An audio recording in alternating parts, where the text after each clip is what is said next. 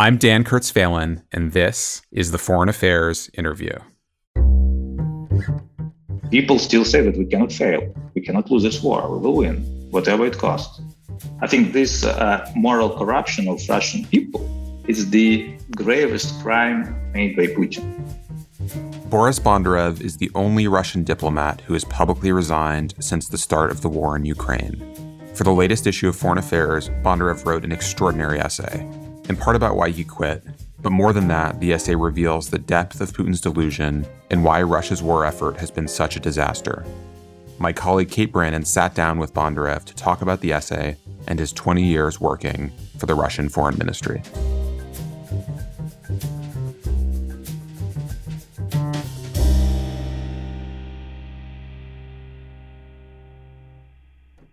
Boris Bondarev, it's a thrill to have you join us today on the Foreign Affairs interview. Thank you for inviting me. I want to talk about your piece that you wrote in our latest issue called The Sources of Russian Misconduct A Diplomat Defects from the Kremlin.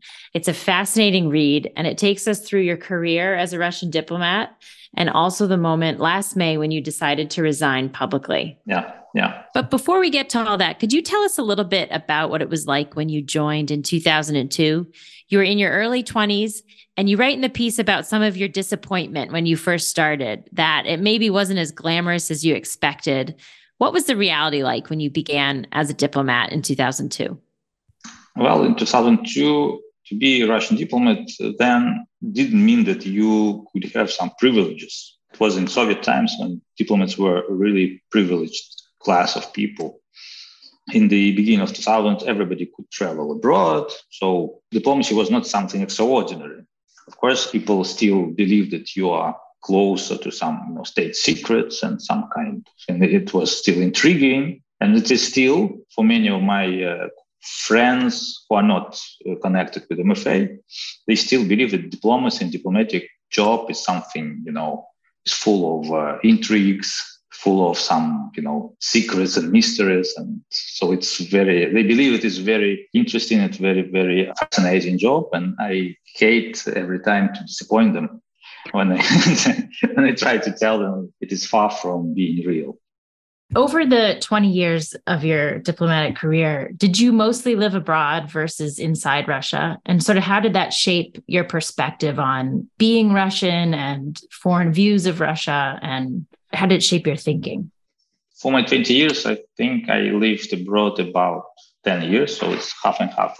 I always try to see how other diplomats, I mean, uh, foreign diplomats, are working, how they present themselves, how they make their remarks, how they behave, and so on. It was interesting to compare it with what was adopted in our practice. And of course, I very, very, very, very often I noticed that there is, there was a lot that we could take on board for our own sake.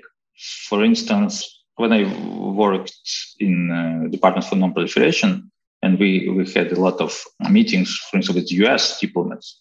And there were a lot of technical issues. And I just noticed that it was very often, and I think it was a practice for American diplomats, that they have a very big delegations like ours. But on every particular question in the discussion, they had a particular expert, a delegate.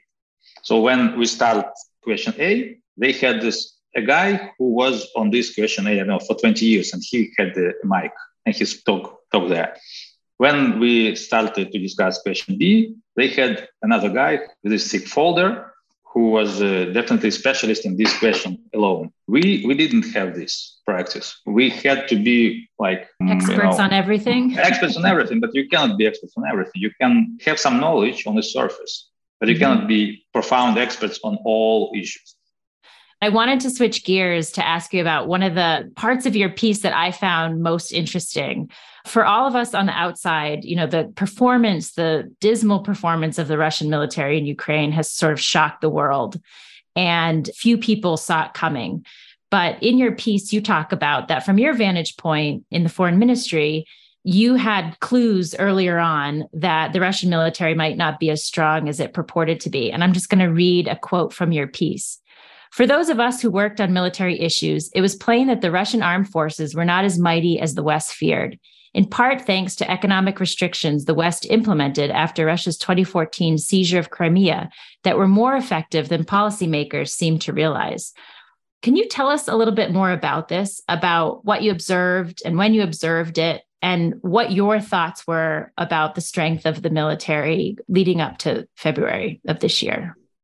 When I worked on this area, I discovered for myself that a lot of very crucial things, crucial components for weapons, for military equipment, and so on, were imported from United States, from Europe, from other countries.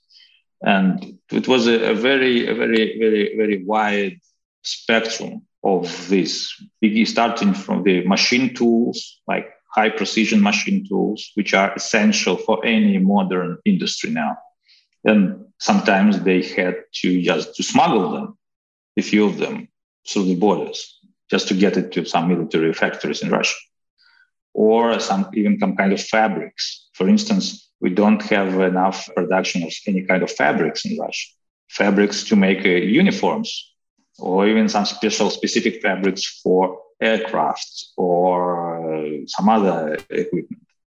And of course, this electronics, mm-hmm. which is essential for missiles, for aviation, for uh, space equipment, most of them was imported from United States, from Japan, from Taiwan, from Singapore, from other countries.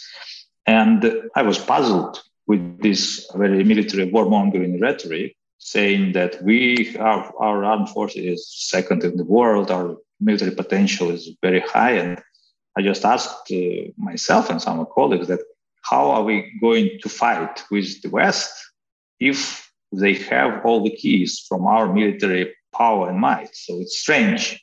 I think first we must be able to produce all these things at home, to be independent. I'm not sure whether the Russian government really realized the impact of those sanctions, or they perhaps they were also misguided by people who dealt with these sanctions, of course, because they, I think, reported also that it's not that bad as it seemed. So they just like to sweeten this case and uh, I think maybe Moscow really thought that, okay, we can cope with that. So, yes, maybe, but we will find other ways to get what we need, some like smuggling, you know, like buying it through some uh, third countries or some, uh, you know, front companies. And, and there are a lot of ways to circumvent sanctions. But, you know, you cannot buy the same quantity of the goods with these circumventional uh, ways. Of course, it will be less in quantity, numbers, and will be much more expensive in price. And since we, we uh, got the recent news that in some Russian missiles in Ukraine, they found some uh, microchips from uh, like uh, washing machines or something. That just demonstrates, yes, that they have to go, you know, to take some extraordinary measures to somehow replenish those reserves of electronics and some other high technologies mm-hmm. that Russia is not capable of uh, substituting. And so, this impact on the military industrial base in Russia, you just talked about these washing machine chips, but are there other ways you're seeing that impact play out on the battlefield? Or do you expect to see it further hurt the military down the line as this war drags on? Well, we see already that, for instance, Russian um, strategic missile troops like cruise missiles, like Kalibr cruise missiles, which is said to be one of the most technological Russian weapons for today, which cruise missiles which are fired from the ships, they are not accurate as they were said to be. Mm-hmm. And there is no Russian missiles who can be compared with the accuracy with uh, US missiles or European made, you know. That's because they lack this electronics component and other technologies of high precision. And even this GLONASS navigation system, which is not fully working even now, because the satellites have a very short lifespan and they are very easily malfunction. And this all orbital group is not okay because they have always have some problems and difficulties. For instance, I, I also read uh, that the uh, average lifespan of Russian satellites is two, three, or even four times shorter than that of US satellites because their technologies are inferior. And those uh, components for space satellites, they were also almost all was imported from the West. And when the sanctions were imposed on these dual use items, of course, it uh, made a very hard blow to abilities of Russian industry to produce uh, highly technological equipment. Mm-hmm. Over the course of your career at the ministry, I know people are asking now, what made you stay during that time? Why didn't you resign sooner? Were there other times that you considered leaving, or were there other moments that were red flags for you, but you were able to move past them? Talk to us a little bit about your own conversation with yourself as you continue to represent Russia in the world yeah, it was a very, very long conversations with myself. So my job was quite interesting and it was more or less well paid. And you know, uh, when you are in civil service, it is well practically impossible to get fired. Just if you make something, you know, extraordinary, something outrageous. That if you work more or less, you know, average, well, it's okay. And uh, it's one hand. On the other hand, I thought even during this Medvedev term as president, and when Putin uh, announced that he would come back as president in 2012, and there was uh, some um, mass protest in Moscow, I also thought that my sister and her husband they went there to these protests in Moscow, and I thought that I would be joining them if I were in Moscow at that time, because I thought that Putin did lead Russia into wrong direction. And I thought that it would not end well. And I thought that maybe I should quit and maybe I should find some other job. But on the other hand, you see that nothing changes very swiftly because, okay, Putin came back, but you don't see anything that could be really, really frightening to you. Mm-hmm. Yes, he cracked down on opposition. Okay, yes, they persecuted a few hundreds people and you believe it's it's not fair it's bad. But okay then you think that to quit you must look for a job. You know you must come out of this zone of comfort and it's not very easy. And then when the situation got more and more severe in the last seven eight years the idea of looking for a job somewhere beyond the ministry of foreign affairs was uh, you know becoming more and more uh, gloomy because you you know that to get the comparable level of income, for instance, you must get a job somewhere in a state controlled area, like state controlled mm-hmm. business or state corporation.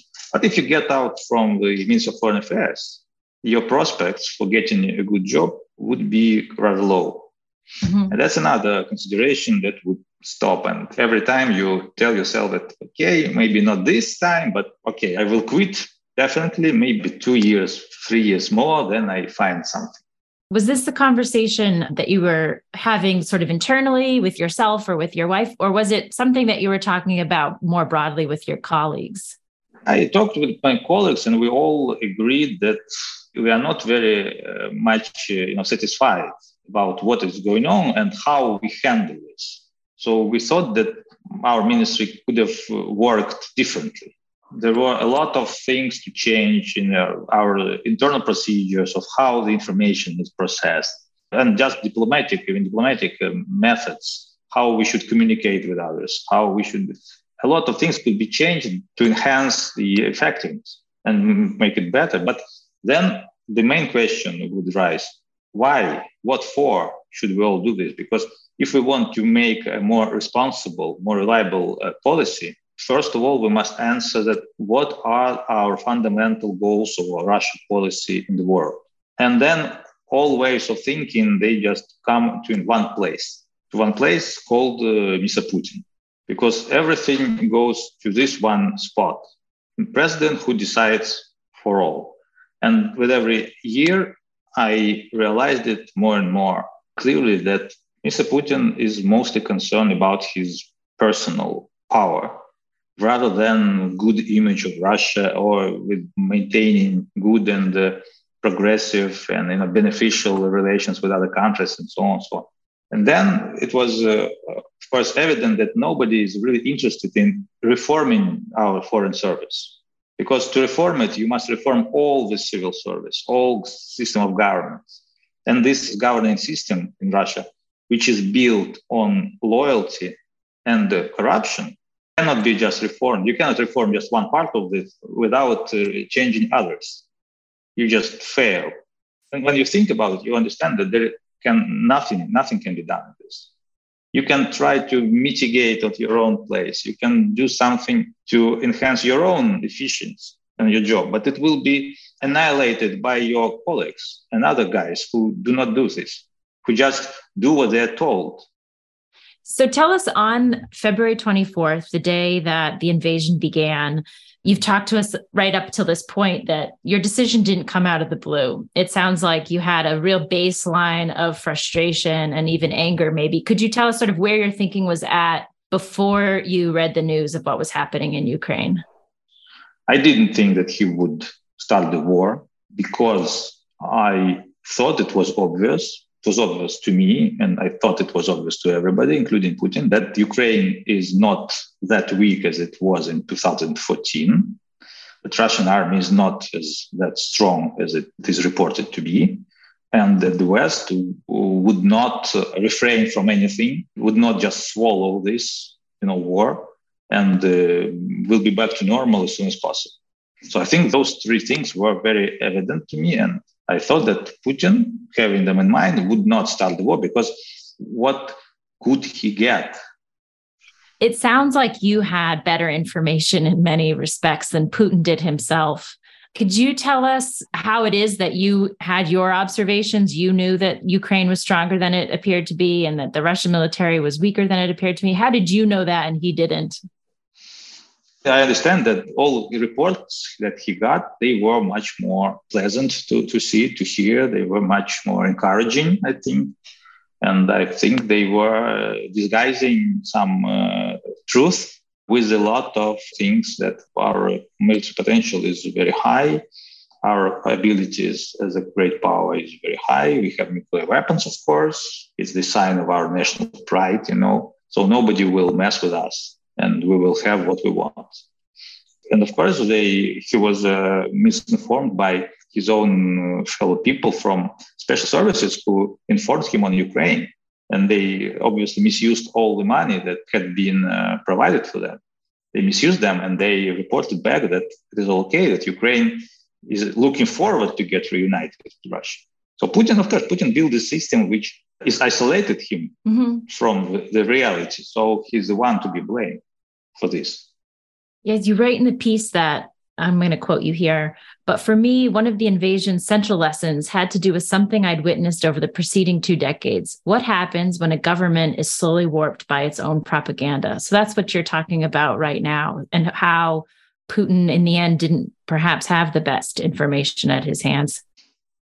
Yes, yes, I think because I, I believe that all information which is reported to him, it is edited in many ways, retexted, redrafted, in order to, not to make him angry. Mm-hmm. Because okay, if you report some unpleasant truth, the first reaction of your boss would be that how did you allow this to happen? Why didn't you change this? Why didn't you work uh, hard enough to make this truth, uh, you know, more pleasant? Because and you, you cannot uh, just say that it's not my fault, that the instructions that I got was unrealistic and they could not be implemented in principle because nobody would care about your arguments because, because your boss, he, he's never wrong. You know, if he says to you that you must go to the White House and says to President Biden that it uh, wasn't Russia who attacked Ukraine, that Ukraine attacked Ukraine with Russian troops, maybe then uh, you must do it, and President Biden must be fully convinced of this. If he's not, mm-hmm. that it means that you don't work hard enough, and you should be replaced. That's it, in simple words. We'll be back after a short break. From Oxford University Press comes a new book, Overreach How China Derailed Its Peaceful Rise by Susan L. Shirk. For decades, China's rise to power was characterized by its reassurance that this rise would be peaceful, until something changed. China went from fragile superpower to global heavyweight, threatening Taiwan and its neighbors and tightening its grip on Hong Kong. It's openly challenged the United States for preeminence, not just economically and technologically, but also militarily. In Overreach, Susan L. Shirk pries open the black box of China's political system and looks at what derailed its peaceful rise. Now available wherever books are sold. So on February 24th, talk to us about your decision. You didn't actually publicly resign until May, but you made the decision that morning, as you write in your piece. Tell us about making that decision and then what steps do you immediately have to start taking to implement it? Well, first, yes, we agreed that I, I, should quit because. We meaning you and your wife, correct? Yes, yes. Me, me and my wife, yes. Because, of course, to stay would mean that I fully endorse all these things. Mm-hmm. It was like my inner, inner decision, but it was a decision of the heart, so to speak. But you will have also to gather some, you know, courage to make it even not, not to make public, but even just to write your letter of resignation, yes, to hand it over. And so, okay, I, I start thinking that what I will be doing next, for instance, okay, I can resign and then go back to Moscow, and then I will be in very bad position because I my prospects to get another job were well not very likely, you know, something like that.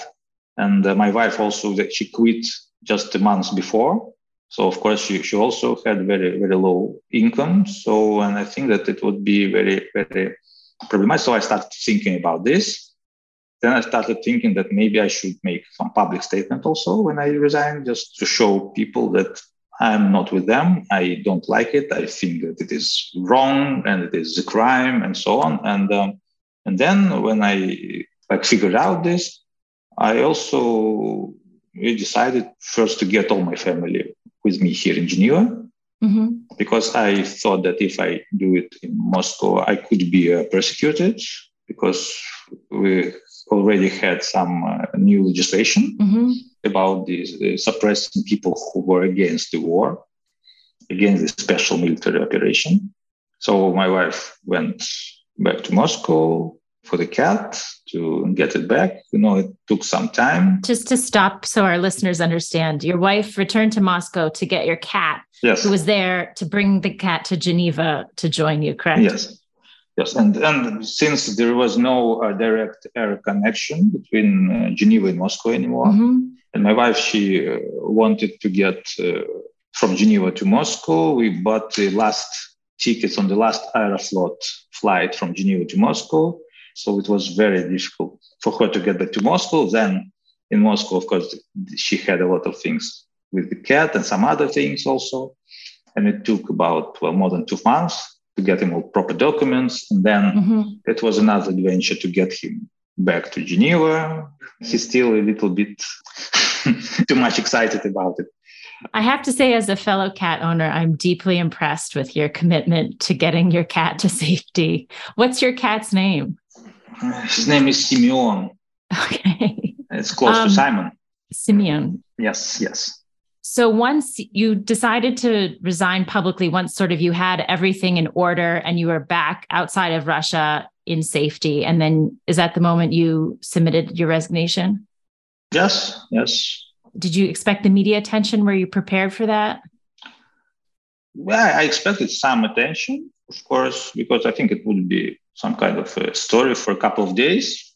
And also, I thought I had a, I had a hope, though it was quite a little hope, but I had a hope that maybe some my uh, fellow colleagues from other Russian embassies who may think like me would follow. Yes, that for instance, they yeah, might follow me. How did you feel when that didn't happen? Well, I, I was not really disappointed because I expected that sooner no one would follow. And if there were one or two who would follow me, I would be very happy about that. Unfortunately, uh, though some guys wrote to me saying, praising my steps, saying that unfortunately, due to some reason, they could not follow me.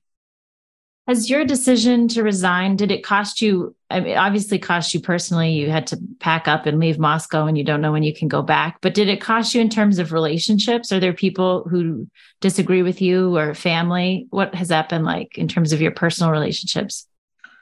My sister, she said that she supports me And my father said that I made a mistake because I didn't see the bigger picture. And what's the bigger picture? I, I think the bigger picture that Putin sees, and my father, I think the two in Russia who see the bigger picture, and I don't.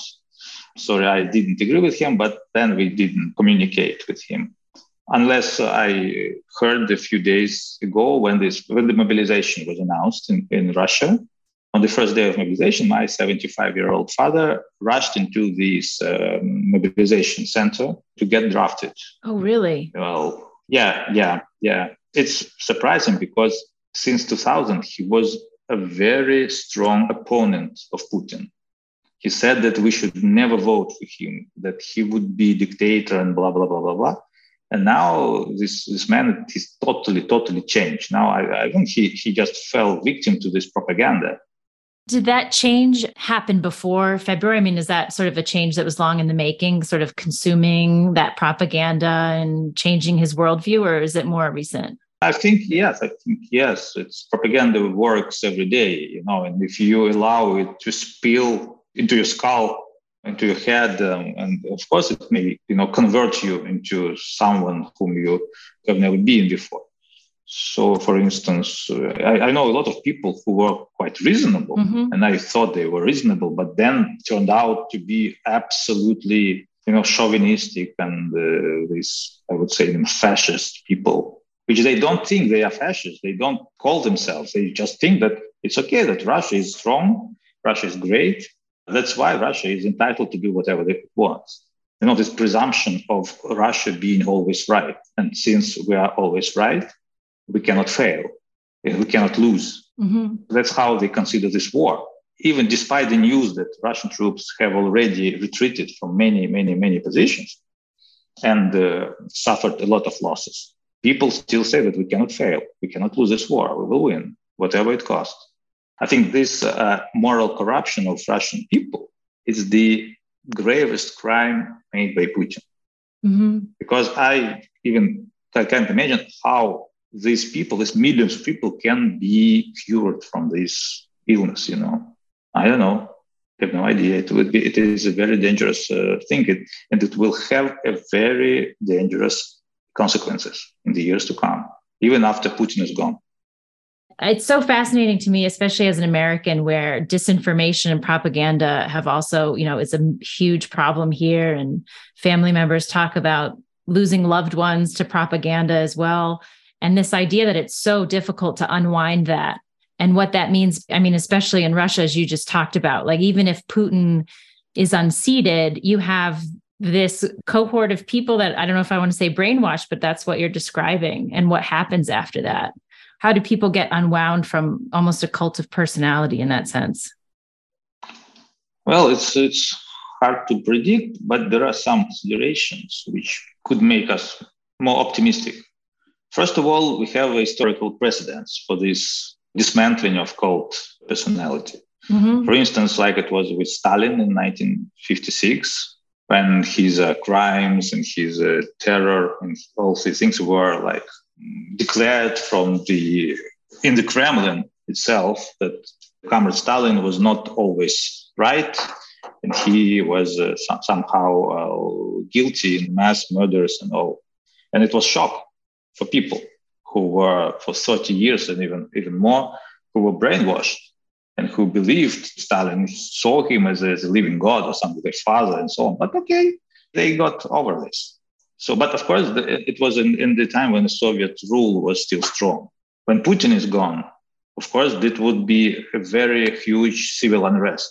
Mm-hmm. It will be a very unstable situation. But also, I would say that all those brainwashed people all those pro-war activists, they are naturally much, much less active. They are much less capable of acting independently, if I put it so. Putin, for many years, for 20 years, he has been destroying any ability of people to organize and to do independently, who could uh, defend, could protect their rights or views or whatever. And this works both ways.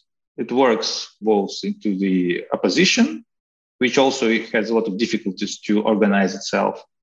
And it also is uh, very characteristic about his own supporters. They also they believe the propaganda, but once propaganda stops and once Putin is not in place, they will be demoralized. It doesn't mean that they will just flow into streets with you know with guns and whatever and will say okay we want another putin maybe maybe even more cruel putin we want to nuke america and you know no they, they can do this but they can even shout it but mostly in their own flats and the situation may be decided by those active people active minority who would really come to the streets so there can be some really active uh, pro-war activists but they will be minority they are already minority very mm-hmm. loud. And they will not have any support from government structures because government will be in collapse, more or less. And then position pro democracy forces can have a chance also to come and to present themselves to the people. But you know, it looks like a kind of a, a kind of a civil war, maybe. Maybe it can be limited to some, you know, clashes in the cities, but who knows? It is very, very challenging. Boris, I also wanted to ask you about what you think of the West's approach to Putin so far. What's it getting wrong, or what is it not understanding? Well, I think first of all, it is that this war is personal project of Putin. It's not something that's shared by all Russia. It's more a product of propaganda. But of course, Russians still show very high degree of submissiveness and obedience. It's partly traditional, partly it's propaganda, but I think this propaganda can be uh, kind of vaporized very soon. You know, they will lose all this moral compass, I would say so, because for 20 years they believed in what Putin has said. And then it will turn out that he was wrong in, in everything, you know? And uh, to take it would mean that you will have to say that it is part of your fault also, that you personally allowed this man to brainwash you to turn you into just his puppet you know i don't think that a lot of people could be uh, you know strong enough to, to do that to accept this truth and so there will be a lot of people who would blame anybody who would succeed to putin in all these failures in this defeat and in all people who died during the war all these deaths will be not on putin but on those who will come after him who will stop the war who will start negotiations about peaceful settlement and so on. It was like in the 90s when President Yeltsin was blamed for everything bad that happened after Soviet Union collapsed, and those people could not understand that it was due to Soviet Union because it was Soviet Union economy that collapsed, uh, whether President Yeltsin wanted it or not. So I think that it will be the same this time. Well, Boris, thank you so much for joining us today. And thank you for sharing your story with Foreign Affairs and with our listeners. Thank you. Thank you very much for all these uh, things to, to be possible.